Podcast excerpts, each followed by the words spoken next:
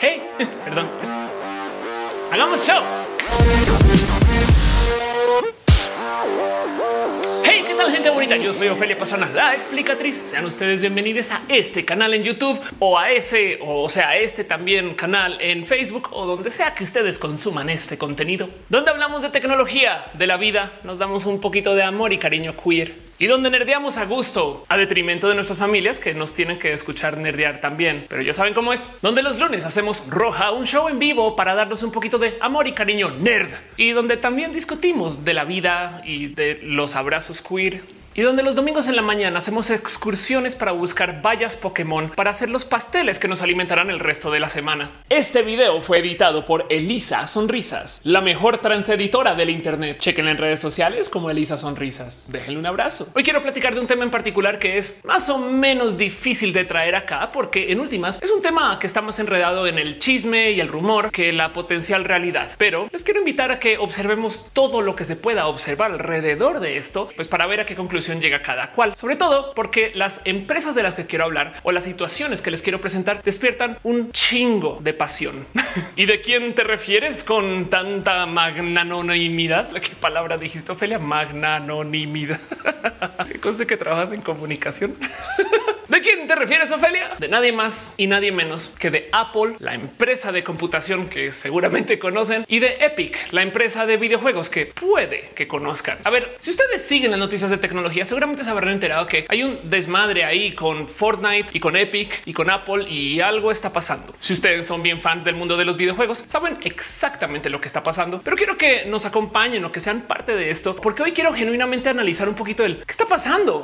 Y es que sí, ya sé, hay cien mil videos millones de videos explicando exactamente el sinfín de la novela, los dimes y diretes y las acusaciones o no acusaciones. Pero hay un tema en particular en todo esto que siento que nos está observando mucho y quiero discutirlo con ustedes para ver cómo se sienten. Y es que creo yo que todo lo que está pasando con Epic y la tienda de ventas, el App Store de Apple, o sea, donde tú descargas las aplicaciones en tu celular o en tu iPad, pues de cierto modo es nada más como la puntita del iceberg de todo este debate y esta discusión. Pero bueno, antes de analizar el trasfondo filosófico de todo lo que está sucediendo acá, sentemos un poquito las bases de quién es quién y qué está pasando. Voy a asumir que ya ubican quién es Apple Computer, pero si no, solamente tengan presente que es la gente que hace el iPhone. Y si no les conocen, wow, pero bueno, sí puede que no les conozcan. Son una empresa muy grande de tecnología, muy importante, que ha hecho computadores y ahora hace celulares y iPads. Y Epic es una empresa que se dedica a hacer videojuegos, entre varias cosas, pero que, ojo, son principalmente conocidos por una tecnología que tienen que se relaciona con el mundo de los videojuegos, que se llama el motor de videojuegos Unreal. Y no más para la gente que no está tan enredada en el mundo de los videojuegos, permítame dos segundos de paciencia, gamers, nomás para explicar qué es un engine. El tema es el siguiente: hacer un videojuego no es fácil, pero si tú ya la lograste, ya solucionaste todo lo que toca solucionar para poder publicar un videojuego, sobre todo un tres D shooter o un juego que requiera como de muchas herramientas para poderlo programar, no solo puedes tú vender el juego, sino que también podrías vender el código de cómo se hizo el juego, algo así como inventarse un pastel bien pinche cool y luego también vender la receta para que otra persona lo pueda hacer allá en su casa. En este caso en particular, los engines no se venden per se, sino se licencian y tú los puedes usar pues para cualquier cosa. Pensemos en la cantidad de utilidades que devienen de un videojuego, sobre todo si es un videojuego en tres dimensiones. Puedes tú tomar ese motor de videojuegos para readecuarlo y no sé, hacer por ejemplo una simulación de un edificio para que un arquitecto entonces le pueda mostrar a su cliente cómo se va a ver el edificio cuando ya esté hecho, entre millones de aplicativos y de cosas que se pueden hacer con estos simuladores de realidad, aunque fueran diseñados para hacer videojuegos. Pero no obstante, Epic es la empresa que está detrás de juegos requete re famosos como Unreal, el mismo que le da el nombre al engine que luego venden o licencian, o también Gears of War, que puede que lo conozcan. Y por supuesto, si han hablado con alguien menor de veinte años en los últimos cinco,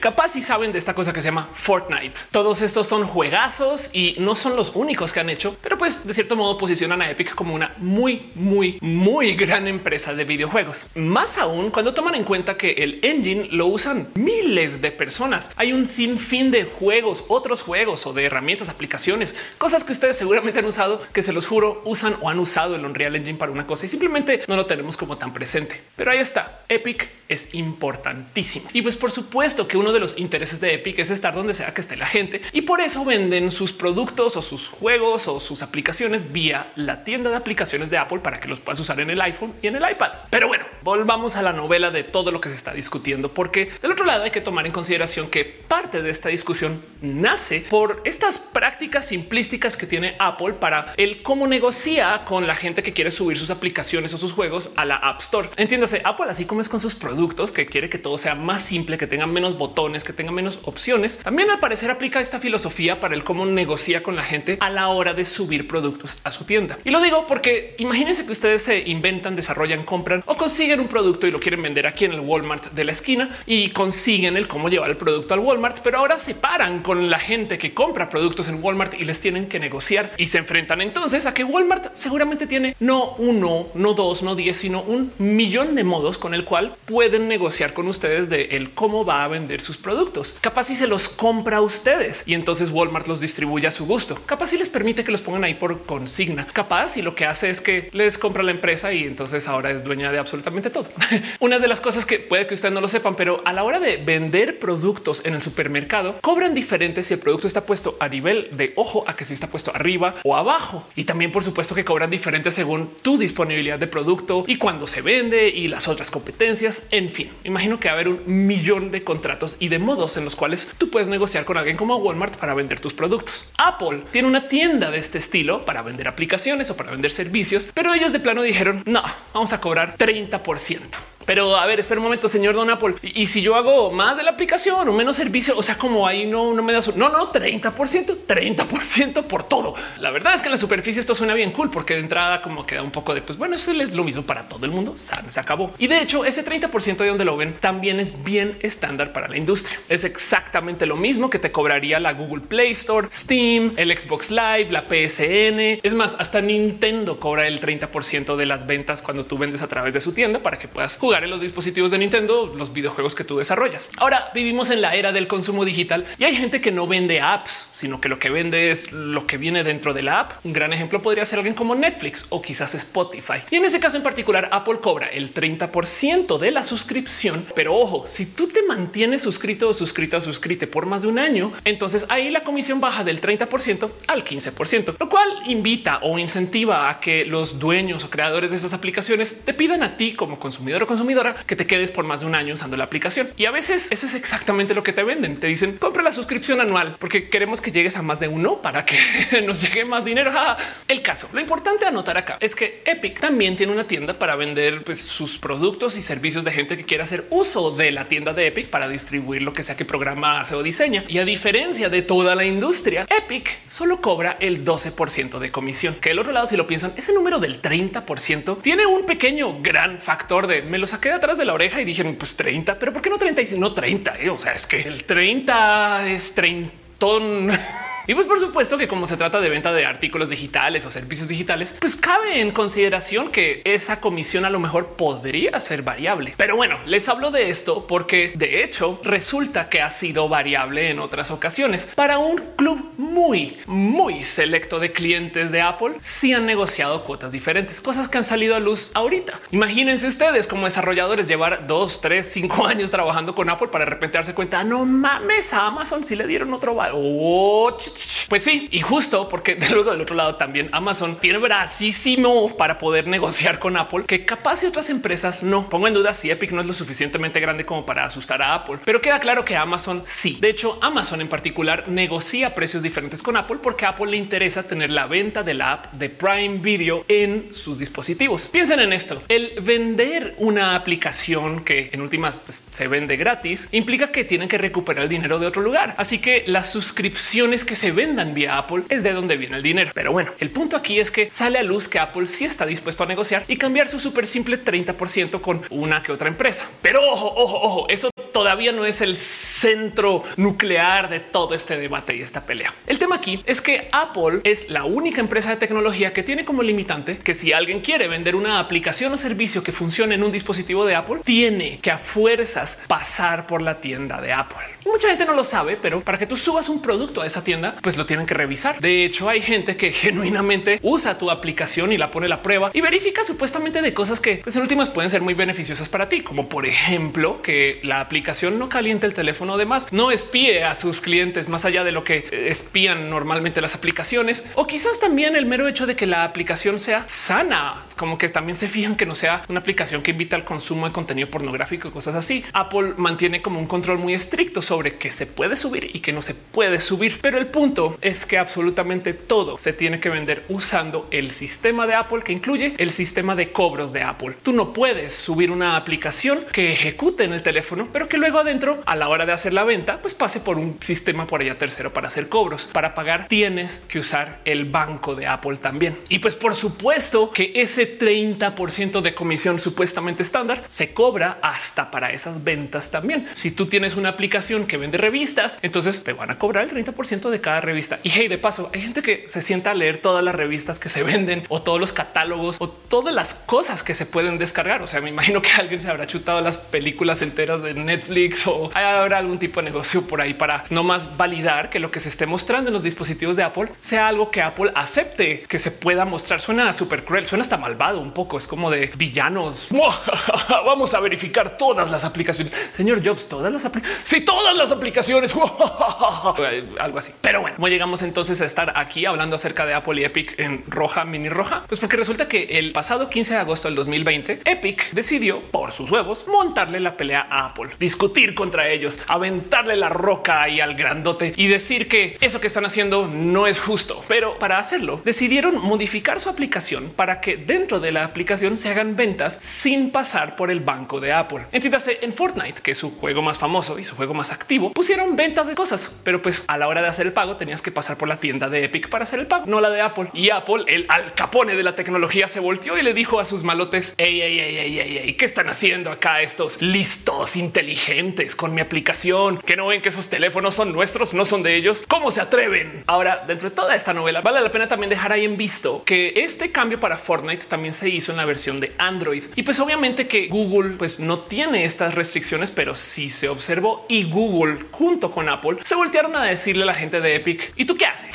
La queja es válida. Se supone que habían firmado un acuerdo para no hacer ese tipo de cosas, pero aún así lo hicieron. Y tanto Apple como Google pues pusieron su queja en público para decir: hey, esto no está chido porque va en contra de lo que tú dijiste que no ibas a hacer. A lo cual entonces Epic se volteó y muy amablemente les dijo: ¿saben qué? Lo pueden hablar con nuestros abogados porque vamos a demandar a ambas empresas, a Apple y a Google, por prácticas injustas contra nuestro servicio, para que pues no se consideren que lo que nos están cobrando pues en últimas no lo deberían de estar cobrando. Somos una empresa muy grande aquí en Epic, tenemos un juego muy famoso como para que luego nos digan: hey, un momento. Y entonces, y el motivo por el cual hago este video, aquí es donde sale a luz uno que otro dato de todas estas cosas que no se están hablando mucho en los blogs de tecnología. La demanda de Epic contra Apple no fue una demanda pequeña. De hecho, fue una demanda argumentada con una cantidad de investigación, con un sinfín de datos y con un buen, buen de material que consiguieron para argumentar el por qué lo que están haciendo debería de ser considerado injusto, sobre todo contra Epic y sobre todo por parte de Apple, cosa que a muchas personas les saltó nomás por el observar el largo del documento y el poco tiempo que tuvieron para redactarlo. Es evidente que Epic venía preparando esto desde hace meses y básicamente estaba buscando una excusa para que estas empresas saltaran y dijeran: oh, espérate un segundo, don Epic, ¿qué crees que estás haciendo? Ah, sí, mira, toma mi documento de como seis meses de trabajo.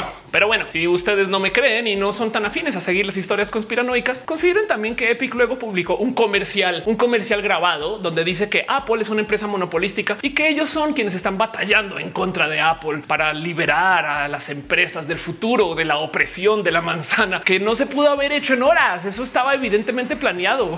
Entonces aquí comienza un novelón, no, no, no, no, que puede que hayan estado siguiendo o simplemente se están enterando vía este video, pero lo quiero discutir con un tantito de enfoque hacia lo profundo que es lo que está sucediendo filosóficamente hablando. Quizás no más siguiendo la historia, lo que sucedió desde acá es que Apple amenazó con eliminar de toda su App Store todas las aplicaciones que hagan uso de Unreal. No Epic, no Fortnite, sino que salieron a decir: hey, si tu aplicación usa Unreal, ya no puedes estar aquí en nuestro dispositivo. ¿Se acuerdan ese día en ese video que les estaba diciendo que Unreal tiene miles de usuarios? Eso quiere decir que a lo mejor miles de aplicaciones se verían afectadas y quién sabe con qué extento, porque igual y a lo mejor usaban el componente de Unreal para, no sé, una cosa, pero no para toda la aplicación. Y entonces eso haría que la aplicación sea parcialmente baneada o, o que mucha gente no la pudiera descargar. O sea, también fue un poco de wow, Apple, espérate un segundo. segundo, bájale a tu calor de la rabia o algo así. Afortunadamente, yo creo que esto fue a calor de presión legal por parte del gobierno estadounidense. Apple no pudo hacer eso. Básicamente les dijeron, miren, pueden pelear entre ustedes dos, Apple y Epic, todo lo que quieran, pero no pueden afectar el ecosistema mientras se solucionan. Por favor, no se metan con los pequeños y peleen ustedes aquí en esta pequeña arena. Háganle como si fuera Dragon Ball, que ya ven que se van a pelear por allá donde no hay nadie para no herir a nadie. Esas cosas. Del otro lado, la otra tecnicalidad legal que salió a luz o que resultó de todo esto es que, como no le pueden decir a la gente ahora por favor desinstalen la aplicación, ya no pueden volver a tener su teléfono, lo que acabó sucediendo es que eliminaron la capacidad de hacer actualizaciones desde la tienda. Así que si tú ya tienes un teléfono donde ya habías descargado esa aplicación, puedes seguir ejecutando y obviamente Epic no va a limitar el acceso. Si tú vienes desde un iPhone o un iPad, simplemente te conectas y sigues jugando. No más que si tú eres un usuario nuevo o nueva a la plataforma, no puedes ir y descargar la app nueva. Lo rudo aquí es que juegos como Fortnite dependen mucho de actualizaciones porque cambian los mapas, cambian los personajes, arreglan bugs. Todo el día están actualizando cosas. Así que decirle a una empresa así que no puede hacer actualizaciones todavía es muy, muy dañino. Ni hablar del cómo esto pues también pone en riesgo a los otros jugadores o usuarios que no tienen nada que ver con la plataforma, porque si tú no puedes hacer actualizaciones para los dispositivos de Apple, pero si las haces para los otros dispositivos o para P C y demás, entonces estás o rompiendo tu código en dos y cómo colaboran o separas a los jugadores. Ven el dilema, es complejo. Entonces igual y si sí le pusieron un alto rudo a Epic, si sí los pusieron en todo tipo de problemas y pues si bien Unreal no se ve afectado, claro que una decisión así le hace daño a Epic, pero hey, Epic fueron los que fueron en contra de las reglas, ¿no? O sea, ellos son los que se pusieron a hacer cobros sin pasar por el banco cuando firmaron que iban a usar el banco. ¿Qué onda? Verá quién tiene la culpa aquí. Y pues sí, sobra decir que lo que comentaba Apple en ese entonces era que si Epic dejaba de vender directamente sus skins o lo que sea que estuviera cobrando vía directa y no vía la tienda de Apple, entonces iba a levantar la restricción y dejar que todo siga funcionando. Te perdonamos, no pasa nada. Tú acá solamente ve a hacer tus berrinches a otro lugar, ¿eh? Pero bueno, yo les dije que les iba a hablar un poquito acerca de la filosofía de lo que está pasando más que de los hechos de la novela, solamente que les quería compartir el que esto sucedió. Yo sé que a la fecha de grabación de este video ya sucedió hace rato y lo más probable es que consuman este video también unos meses después. Entonces quiero analizar esto justo desde el qué significa que una empresa como Epic se le pare enfrente a Apple y justo le aviente rocas al ojo del gigante. Mejor dicho, la duda aquí o lo que yo me traigo así como en mi corazoncito es el qué llevaría a Epic a hacer tal barrabasada, porque depende de Apple. No se está orinando donde come esta empresa, no está haciendo las cosas más difícil para su trabajo o para la gente que pues les consume. Bueno, analicemos eso un poquito. Evidentemente, lo primero que tenemos que ver es que en el clima actual de las elecciones estadounidenses o del cómo se está llevando Trump contra China, hay un sinfín de discusiones y debates acerca de qué aplicación se puede usar y cuál no, y cuáles son las alianzas de tecnología que pues pueden tener los gobiernos y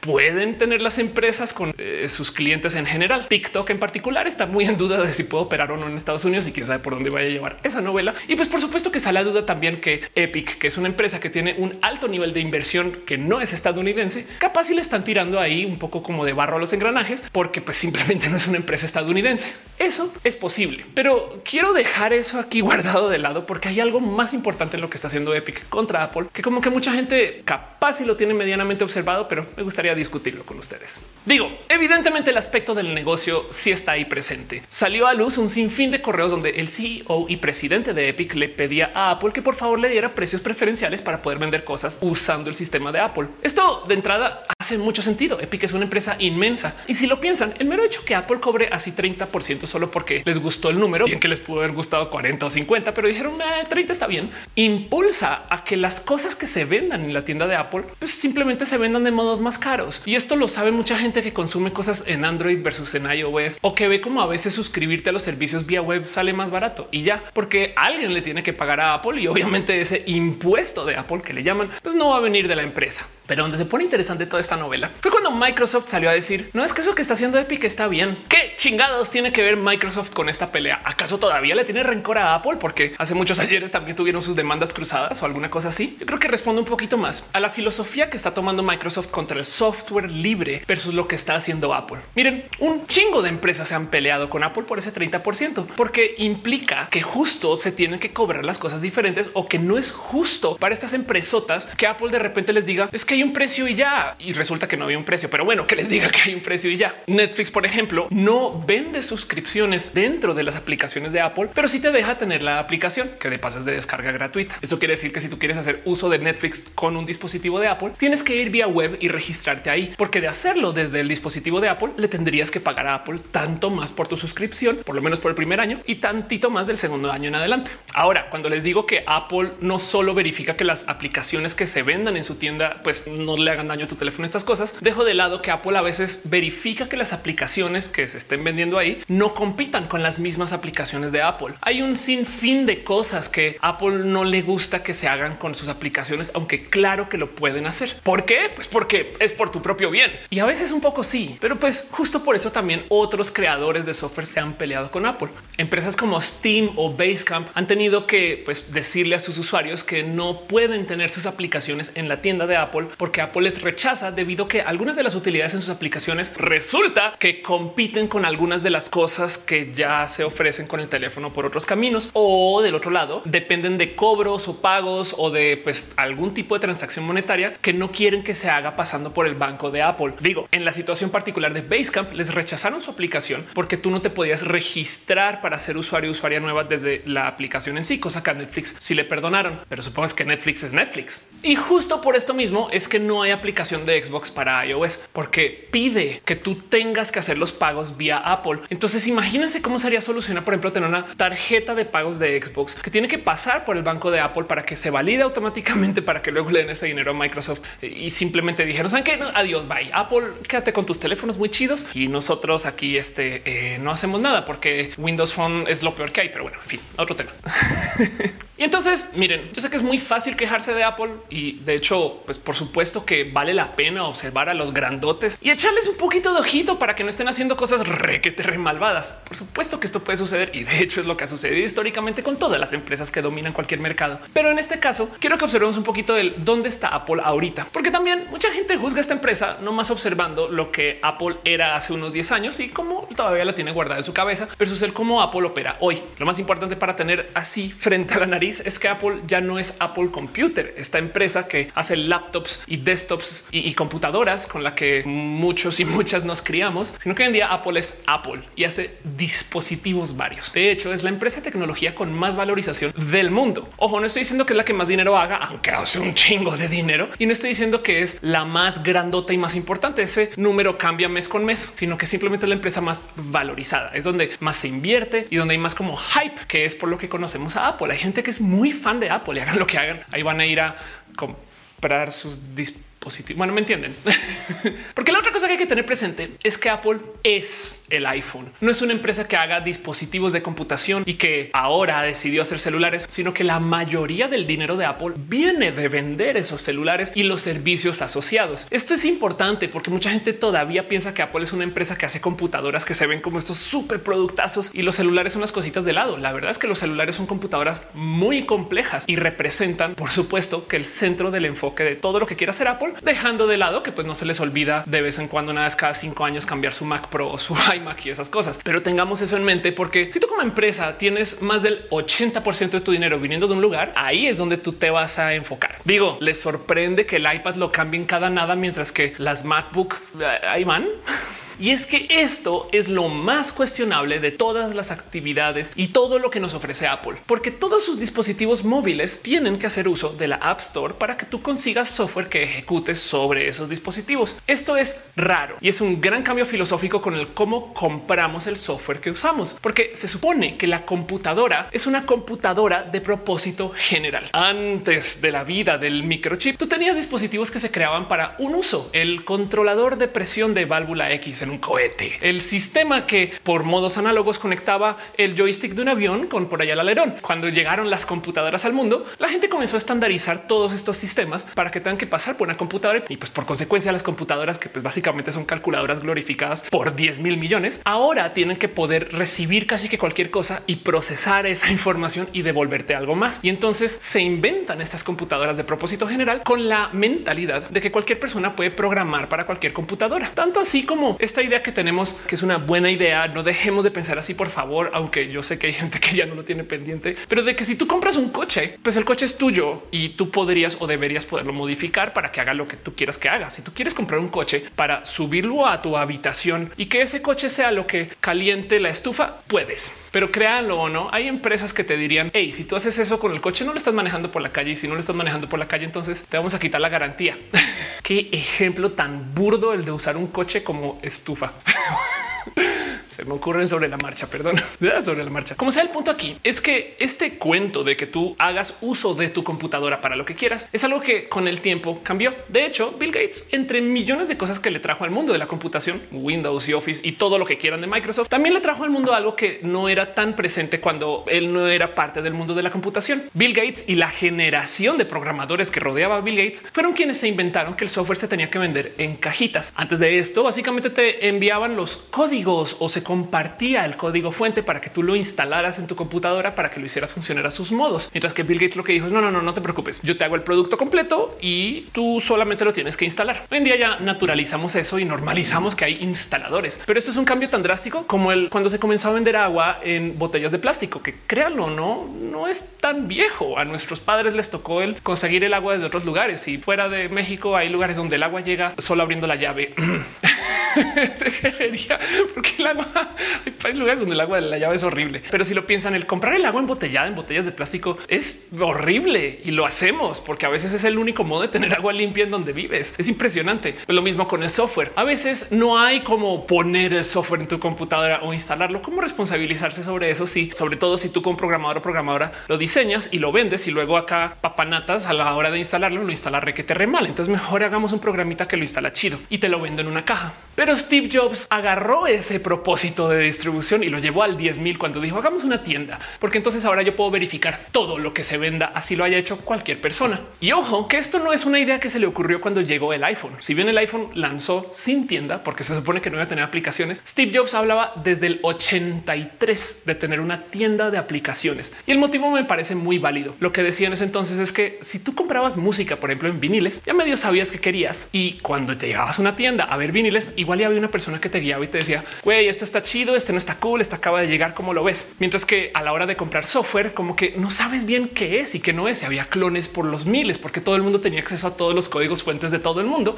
Y entonces básicamente copiaban el software, hacían la versión tres del software que hizo ya otra persona en otra universidad y pues funciona medianamente igual, solo que no sabes cuál es mejor o peor. Esta mentalidad justo del que cualquier persona pudiera desarrollar lo que quieran fue en parte lo que llevó a que la industria de los videojuegos se fuera a la chingada en los ochentas, porque cualquier persona podía hacer un videojuego. Bueno, cualquier persona. Y pues por ende, entonces hubo un literal crash, una caída de ventas horrible porque pues no había control de calidad. Entonces tú no sabías cuál juego era el bueno y cuál no era el tan bueno. Y justo por eso, si lo recuerdan o si lo saben, los juegos de Nintendo traen un sello que dice Nintendo verificó que este juego es o sea bueno. Y entonces tú sabes que no es acá una barra basada que escribió el programador X en su casa, sino que es un juego que se desarrolló pues, para que lo juegues. Igualito que Apple con la App Store e igualito que el vendedor de música en la tienda de viniles. Él dice yo ya lo escuché y te puedo decir que este es bueno. Ahora, ojo, hay una grabación muy bonita de Steve Jobs en el ochenta y tres hablando justo de el por qué debería de haber una App Store, aunque si bien no la mencionó con ese nombre en particular, donde él habla no solo de cómo la gente de la tienda prefiltra lo que vende o te puede recomendar de cosas, sino también de cómo la gente ya llegaba informada a la tienda porque resulta que ya había podido escuchar la música antes gracias a la tecnología de la radio. Es impresionante ver del cómo se formó Apple en general, porque creo que lo bonito de las filosofías de Steve Jobs y sobre todo el cómo llevó a la empresa es que Steve Jobs no venía del mundo de la tecnología. Él básicamente era el hippie fumamota que se le ocurrían diez mil ideas y tenía a su amigo el nerd programador que se las aterrizaba y entonces podía discutir el qué se debería de hacer con el software, no alrededor de la tecnología que existe, sino alrededor de la como filosofía del consumo o los problemas que debería de solucionar, cosa que no siempre sucede. Hay un sinfín de empresas de tecnología que desarrollan una tecnología y luego se sientan a pensar, bueno, ¿y ahora qué hacemos con esto? Uy, un joystick que sopla para arriba y entonces tú puedes sentir cosas. Uf. hagamos un juego que tiene soplidos, ¿no? Y es como,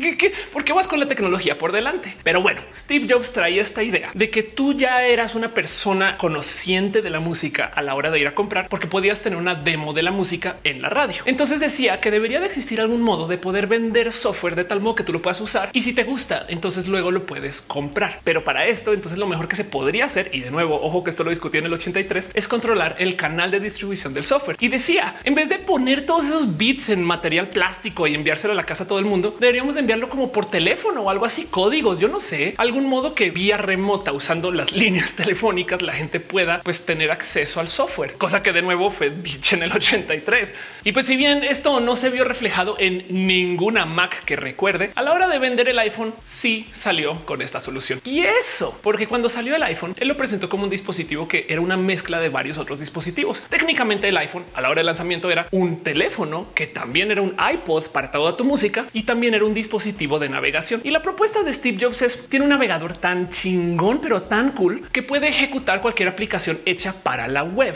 Entonces cualquier persona puede desarrollar de cosas y la corre el navegador y no nos responsabilizamos por nada. Eso se le fue al culo. Luego cuando mucha gente comenzó a preguntar el oye, oye, pero espera, yo quiero hacer mis propias aplicaciones. Y dado que Apple no tuvo una respuesta para eso, se inventaron del cómo hacerlo de modos extraoficiales, cosa que evidentemente a Apple no le gustó. Y como ya había un proyecto interno por ahí de cómo se debería de tener una tienda y de cómo se debería de permitir que la gente haga uso de los como dotes programáticos del iPhone para que puedas hacer uso de las aplicaciones con todo el poder del teléfono a la mano, entonces publicaron la famosísima App Store en el dos mil ocho. Y la propuesta en el dos mil ocho fue muy bonita porque lo que dijo Steve Jobs fue esto nos va a permitir que cualquier persona pueda vender sus cosas para tener aquí para ustedes, pero nosotros vamos a controlar todo lo que pase por el teléfono. Vamos a hospedar las aplicaciones para que no suceda que de puro chance alguien está lanzando una aplicación y uf, sea así toda súper famosa, exitosa, pero luego nadie la puede descargar porque la están hospedando por allá en servidores bien papita o algo que no funciona bien. Apple justo propone la App Store porque también dice va a haber gente que va a querer dar sus aplicaciones gratis. Entonces vamos a cobrar una cifra estándar para todo el mundo para que eso entonces permita que se paguen todos los servicios de operar y administrar la tienda y que de paso se puedan tener aplicaciones gratis, porque esa gente que está vendiendo gratis no paga comisión nunca por nada. Pero pues aquí los ricachones que sí reciben dinero, hey, ellos te subsidian como le ven y funcionó bien bonito.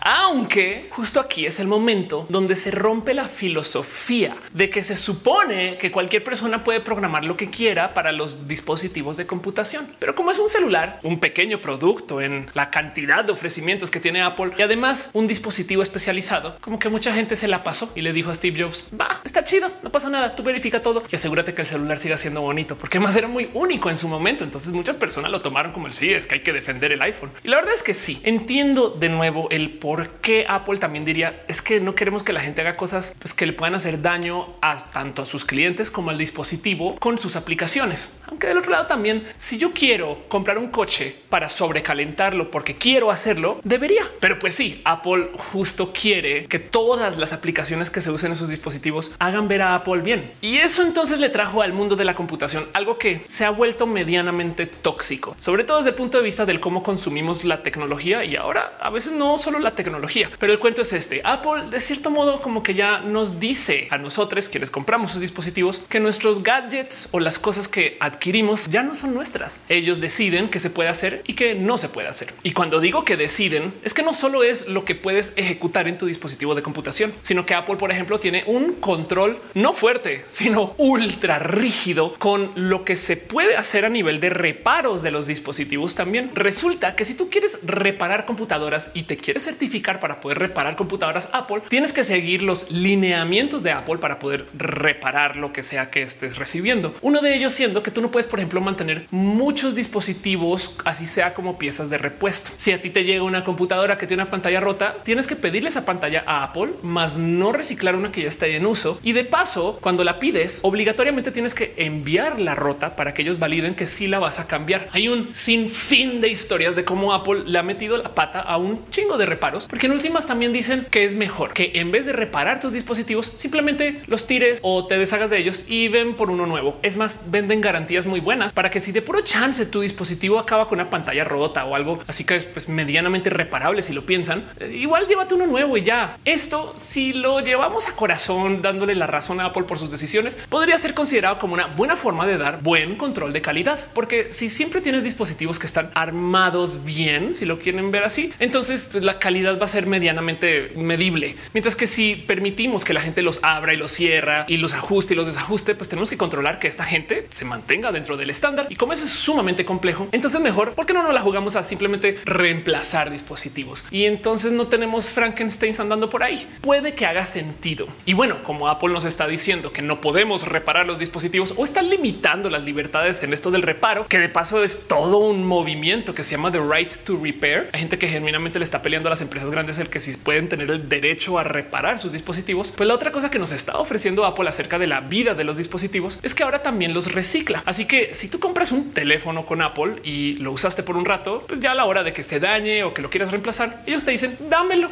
yo te lo reciclo. Y tienen un programa que es genuinamente bueno de reciclaje, donde sacan todos los metales y todos los materiales y los usan luego para hacer los nuevos modelos, que suena raro si lo piensan. Este es mi iPhone que usé por dos años. Se lo di a Apple. Apple lo desarmó, revoloteó la gata y me lo volvió a vender con un nuevo sistema operativo. Bueno, no es tan así, pero sea un poco de qué raro, el dispositivo nunca fue mío. ¿Cómo fue eso? Acerca de esto del movimiento de la gente que pide el derecho al reparo, hay una serie de historias en particular que me resaltan a mí, que en últimas dejan muy en claro el, lo rudo que es tratar de reparar un dispositivo de Apple. Hay un youtuber muy famoso de tecnología que puede que conozcan que se llama Linus, que tiene un espacio que se llama Linus Tech Tips, quien en algún momento estaba reseñando una nueva iMac y justo en el proceso de desarmarla, cosa que hace muy constantemente con las computadoras que recibe para reseñar, se le cayó la pantalla. Entonces, pues bueno, la volvió a armar y dijo yo la llevo con Apple pues para reparar, donde lo que quería era justo reparar su computadora. Apple le dice no te preocupes, Linus, todo bien, te la recibo, te doy una nueva. Pero él la quiso reparar. De hecho, supongo que parte del motivo por el cual Linus se interesa por hacer estas cosas, porque arma y desarma computadoras todo el día. No es tan necesario que le den a uno una computadora nueva por cualquier cosita, cuando en últimas güey solo cambia la pantalla y ya está, y me la vuelvo a llevar todo tranqui. Y se topa en los inicios de un novelón que pues en últimas son como cuatro videos de YouTube y un chingo de contenido. Entonces vaya una a saber qué tan novelón o qué tan novelón a propósito, pero teorías conspiranoicas de YouTube de lado. La historia de Linus va así. La intenta reparar, le dicen que no. Ahora, quien le dice que no es Apple mismo. Y entonces él, siendo un gran nerd de la computación, dice pues yo compro la pantalla y se la pongo, y resulta que nadie la vende. Bueno, decidió buscar en foros para ver si alguien tenía una pantalla de iMac por ahí para podérsela poner, y resulta que nadie las tiene. La pieza suelta no se tiene, y la gente que está capacitada para poder hacer este tipo de reparos solo recibe la pieza nueva cuando envías la vieja, cosa que ya se había rechazado. En últimas, consigue un espacio de reparo que parece que sí le puede ofrecer la pieza, y resulta que a la hora de quitar la pantalla también rompió algunos sellos de garantía, lo cual quiere decir que su tarjeta madre también está automáticamente invalidada. Momento en el cual entonces se desata este debate de si ya a la hora de cambiar una tarjeta madre y una pantalla no es genuinamente más barato hacer lo que dice Apple, tener una computadora nueva, que comprar las piezas y ponerlas. Y resulta que no. Todavía aún en este momento de la historia publica Linus una lista de precios aproximados de pues, cuánto le vale a Apple hacer y vender estas piezas si fueran usadas, y todavía hace más sentido reparar que cambiar. Pero bueno, el fin de todo este debate es que consigue un vendedor anónimo quien no da su nombre, quien resulta tenía una compu que había quedado por ahí abandonada, y con eso cambian las piezas y las instala y funcionan. Pero deja en claro lo difícil que es arreglar una computadora del año con Apple, cuando su filosofía es que nadie las debería de estar reparando, y si las reparan entonces vamos a poner estos límites muy estrictos de qué se puede reparar, igual que la App Store. Entonces vean nomás todo lo que Apple controla acerca de nuestros dispositivos, el software que puedo ejecutar en el dispositivo, los gadgets y aditamentos y cosas que van a funcionar con el dispositivo. Esos también se validan. Por supuesto que también controla el dónde se vende, pero también el quién y dónde los reparan en caso de que les pase de cosas. Y si te quieres deshacer de él, también controlan eso, porque tienen sistemas para bloquear los teléfonos en caso de que sean robados o perdidos, que está bien, pero también de un poquito de, o sea, Apple se fija hasta si lo pierdo. Wow. Y lo preocupante acá es justo eso, esa filosofía del consumo, el que si yo compré un teléfono, yo lo debería de poder usar hasta para poderlo descansar debajo de la mesa si quisiera. Me explico, ajustarme a las reglas que me pone Apple acerca del cómo debería de poder usar mi teléfono, pues también rompe un poquito mi libertad como su clienta. Y lo digo porque no sabría decir si basado en esto que se inventó Apple o si simplemente en el que pues esta es la época en la que vivimos y mucha gente decidió que esto se puede hacer. Esto no solo está sucediendo con Apple. Tesla, por ejemplo, es una empresa muy innovadora, muy cool, con un buen de bonitas ideas acerca de qué se debería de poder hacer con un coche, que también adoptó todas estas prácticas acerca del aquí quién le pertenece el coche que compras. Tesla valida todos los usos de su coche para hasta que lo puedas prender. Y lo digo porque tú puedes comprar un coche con, digamos que dieciséis opciones instaladas, pero si no se valida contra un servidor central de Tesla, no siempre se van a activar. Hay un caso en particular muy famoso donde un coche Tesla se vendió con la funcionalidad de piloto automático. No te puedes levantar las manos y él va por la autopista y se maneja solito. Pero resulta que esa utilidad estaba activada para la venta del coche para que lo puedan mostrar en la agencia con todas las cosas posibles. A la hora de venderlo, el primer cliente lo siguió usando así tal cual. Luego lo revende este cliente y el segundo dueño va y lo activa contra el website de Tesla. Y resulta que como piloto automático no era algo que se había comprado originalmente en la agencia, se lo desactivan. Imagínense eso, que no el Tesla ya lo había comprado a alguien y ya tenía eso puesto y ahora resulta que vía web se lo pueden quitar. Como si no fuera suficiente, Tesla también controla al granel quién puede y quién no puede reparar los coches Tesla. De hecho, técnicamente nadie menos Tesla puede reparar un coche Tesla, cosa que yo creo que nadie está acostumbrado, acostumbrada a pensar. Digo, hace sentido si tú piensas que pues, son las personas que tienen el expertise y el cómo trabajar con los coches para que funcionen muy bien. Pero si tú quieres comprar un coche Tesla para usar como cargador de tu laptop en tu cuarto, deberías de poder hacerlo. Y ellos simplemente dicen no, no, a ver, no, los coches Tesla son para usar como coches, güey. Coche como cargador. Estos son mis ejemplos.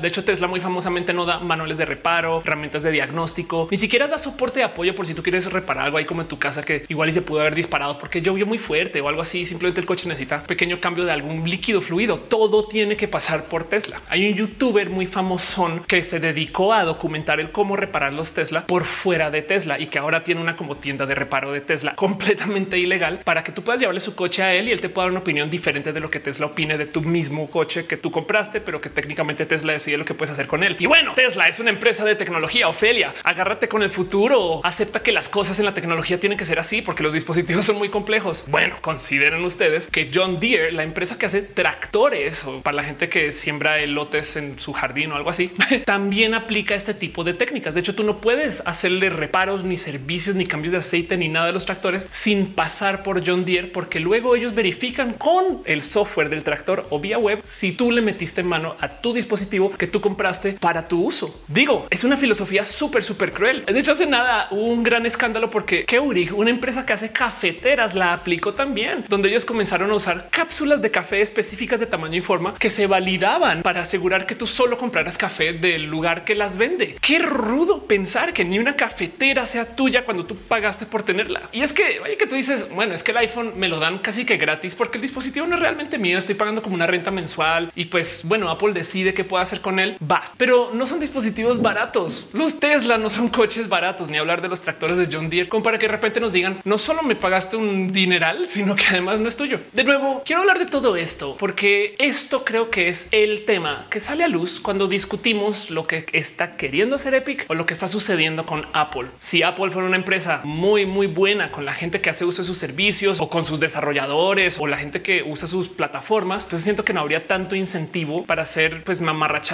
como las que está haciendo Epic ahorita. Digo, uso la palabra mamarrachada, pero capaz sí es muy necesario hacer de esto cuando se trata de prácticas monopólicas o injustas. La verdad es que también hay que considerar los positivos que podrían salir emergentes de actividades así por parte de las empresas, porque también si una empresa se encarga de todo lo que sucede con el dispositivo, genera esto que se llama la economía circular. Apple busca o quiere estar lo suficientemente cerca a tener poco consumo de materiales a la hora de hacer sus dispositivos y el reciclar los dispositivos más mantener Tener lo que se usa sobre el dispositivo bien controlado les ayuda a que no se consuma de más por el mero hecho de que el iPhone exista. O sea, no necesariamente es tan mala idea, pero sí deja ahí el uh, raro sentir de cosas, el considerar que la filosofía de la computación se desarrolló para que cada quien haga lo que quiera con su computadora. No son dispositivos de un uso. Los celulares son máquinas súper capaces, pero luego nos dicen no, pero bueno, solamente aquí donde hay como baranditas con plásticos para que no te pase nada y de un poco de no, pero yo soy adulta. A lo mejor yo debería de poder hacer más. Por si no lo saben o no son parte de la industria de la tecnología, hay un movimiento inmenso de gente que está justo muy en contra de que te empaqueten el software y te digan esto es es lo que es y tú no le puedes meter mano para absolutamente nada. Y viene desde hace mucho tiempo. Se supone que las computadoras se desarrollaron para que tú programes y que la gente piense como programador o programadora, no para que te den un límite de diez cosas que puedes hacer con este palito, porque entonces si no te vas a golpear. Se llama el movimiento de código abierto, donde básicamente no solo compartimos el software que desarrollamos, sino también el código fuente para que cualquier persona lo pueda modificar. Linux es quizás el espacio más conocido de esto del código abierto, porque es todo un sistema operativo que funciona de modos tales que tú puedes modificar el sistema operativo si así te diera la gana, motivo por el cual existen como doscientos sabores de Linux y pues cada cual puede hacer su copia y adaptarla a su gusto. Y es uno de los otros modos en los cuales funciona la computación. Y miren, trabajar software de modos abiertos, yo sé que suena como a súper anárquico y a demasiado libre, pero créanme que tiene un sinfín de beneficios. Pensemos no en software, sino por ejemplo en recetas de comida. Y resulta que existe esta receta del flan perfecto que estamos desarrollando en comunidad y podríamos comparar eso contra el flan instantáneo que nos venden en el supermercado en una cajita. El flan instantáneo lo pones en el micro con un poquito de agua y sale flan, pero tú no sabes qué hay ahí adentro, ni cómo se formó, ni cómo llegó a ser lo que es. Capaz si tiene algún químico, algún ingrediente que no es tan bonito y no es tan chido y alguien un día lo descubre. Los incentivos para que la empresa que hace ese flan automático salga a decir ay, metimos la pata son bajos. De hecho, es más propensa esa empresa a pagarle a la persona que descubrió el error y luego acá calladitos bajito la mano este arreglarlo si es que lo arreglan. Del otro lado, si tenemos la receta del flan perfecto y no la estamos compartiendo entre todos y todas, pues sí, cualquier persona la puede modificar por su gusto. Pero si hay un error, si algo hay que podría ser potencialmente dañino o algo así, no hay cómo esconderlo. De hecho, tomando a corazón que la gente quiere tener un buen flan sobre la mesa, se van a incentivar a buscar los errores. Y eso es justo lo que pasa con el software libre. El software libre se rebota entre muchas personas y la gente se entera de las cosas más mínimas y pequeñas y está siempre al tanto de dónde están las fallas, las vulnerabilidades, y se comparte así de rápido para reparar el software, porque se asume que lo importante no es que se consuma el software, sino que el software sea bueno. Y ojo, que eso no quiere decir que tú ya no puedes vender software y se acabó el dinero en la industria del software. No, tú de hecho puedes vender instalaciones, adaptaciones, modificar, puedes hacer todo tipo de trabajo en consultoría y sí podrías cobrarle a alguien por instalar un programa que es de código libre. Claro que existe una industria en un mundo donde el software es completamente descontrolado, pero hay algo también hay que decir acerca de él, cómo una empresa te empaqueta las cositas y pues te lo da ahí para que tú lo uses de modos muy fáciles. Así que hay contras y beneficios en cada uno de los sistemas. El tema es que el iPhone y bueno, y el iPad para ese caso no te dejan elegir, te dicen solo usando el sistema de Apple. Creo que ahí tenemos un problema. Hay un movimiento de gente que justo está tantito en contra de esto y publica el código de las aplicaciones que sube a la App Store, que es como un, digamos que punto intermedio entre todo este mequetrefe de ideas y situaciones, pero en últimas no le levanta la culpa a Apple de que ellos igual te están diciendo es que es como lo queremos nosotros o no usas un iPhone. Pero bueno, de nuevo, no quiero hablar mal de Apple por principio. Tomemos en cuenta que soy muy fan de la empresa y que además han sido patrocinadores de este show en mi vida como youtuber, solo por dejarlo ahí en dicho. Más bien consideremos el estas son las cosas que suceden y quizás esto es lo que Epic está buscando hacer. Apple, por supuesto que ya le dijo a Epic, güey, ya nos dimos cuenta que tus ventas de Fortnite iban como en bajadita y necesitabas de algún pequeño escándalo para pues que la gente hablara otra vez acerca del juego para volver a hacer este juego súper hiper mega viral que era hace uno o dos años. Eso es posible, pero del otro lado también vale la pena platicar un poquito acerca de las prácticas monopólicas del uso de los dispositivos de Apple y de cómo llegamos acá, tanto para bien como para mal. Y digo para bien porque no podemos dejar de lado tampoco esto que sucede cuando una empresa controla todo lo que se vende en su dispositivo. El ejemplo de Nintendo y de lo que pasó con el Atari ha de decirnos suficiente acerca de la diferencia entre permitir que cualquier persona haga lo que quiera a que alguien nos venda productos filtrados de calidad y garantizados a funcionar bien con los dispositivos. La demanda de Epic va justo contra Apple porque Apple controla todo lo que se sube a su App Store. En Google tú puedes publicar lo que quieras en la tienda de Google y si de puro chance quieres publicar algo que es tan volado que aún Google te dice güey, eso en mi tienda no va, literal puedes distribuir el software de modos libres para instalarlo sin siquiera pasar por la tienda. Puedes hacer lo que quieras con tu Android y eso ha llevado entonces a que la gente haga todo tipo de copias, clones, aún hasta estafas de juegos ya conocidos o de software ya conocido que no sabemos bien si al usar pues nos estará haciendo algún daño o robo o algo que no quisiéramos que suceda. Es bien divertido de ver los juegos clones que aparecen para Android que casi que nunca ves en Apple porque Apple sí se asegura que las cosas que se suban a la tienda tampoco sean cosas que generalmente vayan en contra de esto de las leyes de los derechos de autor. Pero bueno, y crean o no, sí ha habido gente que ha programado aplicaciones que sobrecalientan tu teléfono tanto que lo derriten o lo dañan. Y a propósito, un poquito a veces hasta para trolearte. Entonces, que Apple tenga a alguien ahí fijándose en que eso no suceda, le da un poquito de paz. Ahora, de nuevo, hay límites. No me acuerdo exactamente en qué aplicación era, pero recuerdo la historia de una aplicación de dibujo que creo que era para un iPad que quería que tú tuvieras acceso al canvas de dibujo siempre y que no tuvieras botones pisando el área de trabajo. Entonces a alguien se le ocurrió que un bonito modo de permitir que tú puedas hacer clic sobre la pantalla y cambiar cosas era que le pasaras el dedo encima a la cámara, y al tapar la cámara automáticamente lo detecta como si fuera un botón. Esto suena bien innovador y hasta cool de pensar. Es wow, no manches, encontré cómo colar un botón donde no había un botón. Del otro lado, esto quiere decir que mientras estás usando la aplicación, la cámara siempre tiene que estar prendida. Y qué miedo.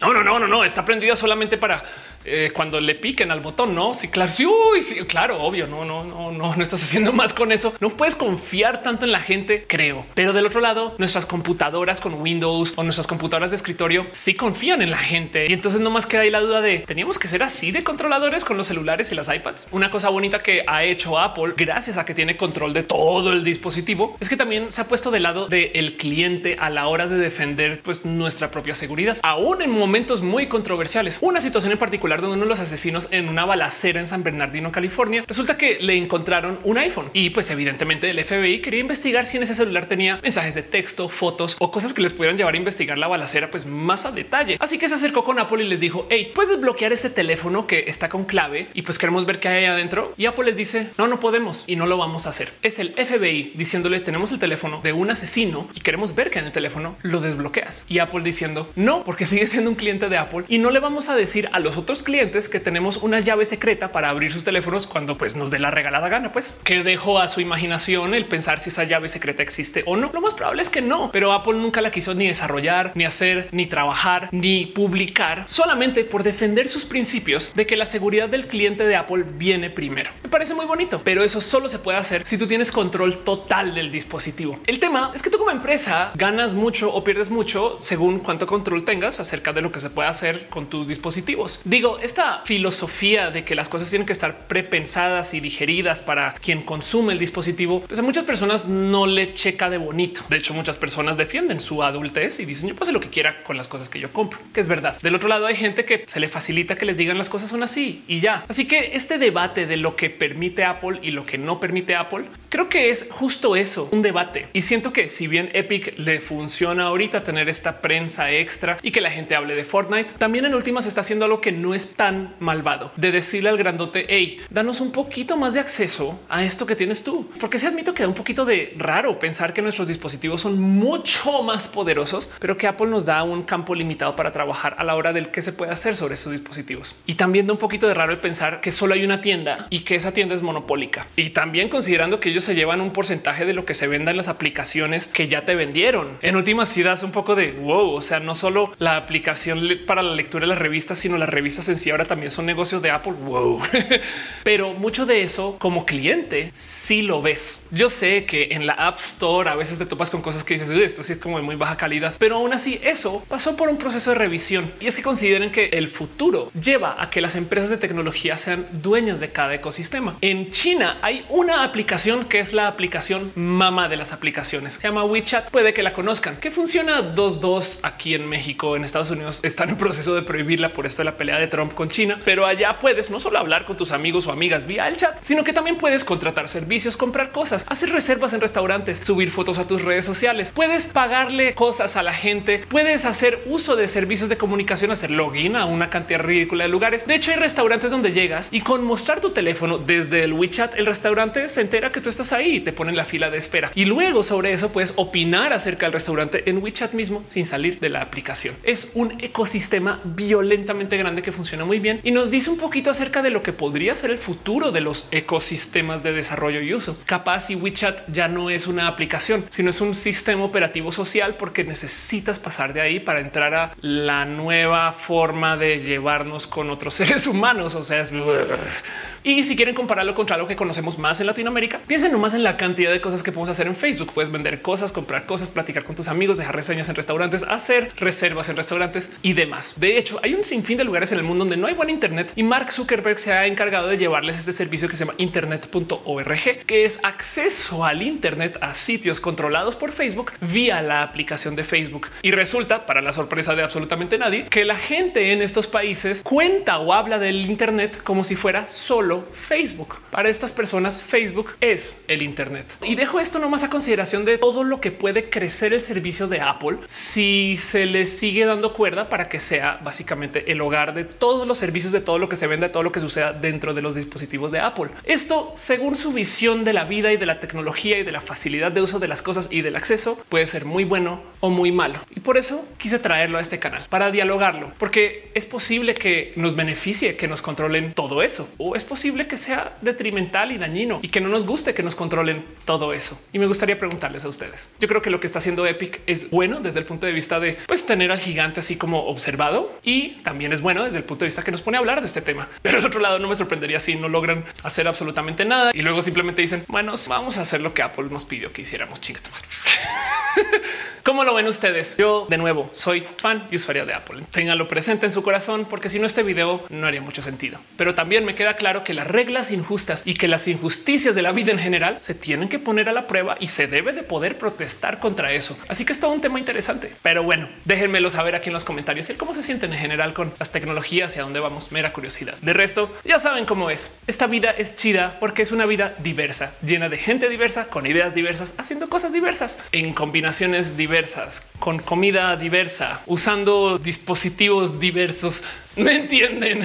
Y me gusta mucho que este canal lo celebre, porque si no, la verdad es que le quitamos color a la vida. Y a luz de eso, me gustaría invitarles a que si ustedes conocen de una persona diversa en la vida, ¿por qué no le dejan un mensajito de amor o cariño, alguito de apreciación? Así sea un like en su página de Facebook o en su último post o algo así. No saben lo lejos que va a llegar ese mensaje. Y si de puro chance usted no se le ocurre a nadie diverso en la vida a quien escribirle o dejarle un mensajito de cariño, es muy probable que la persona diversa sea usted, en cuyo caso te lo digo yo a ti. Eres una persona bien cool.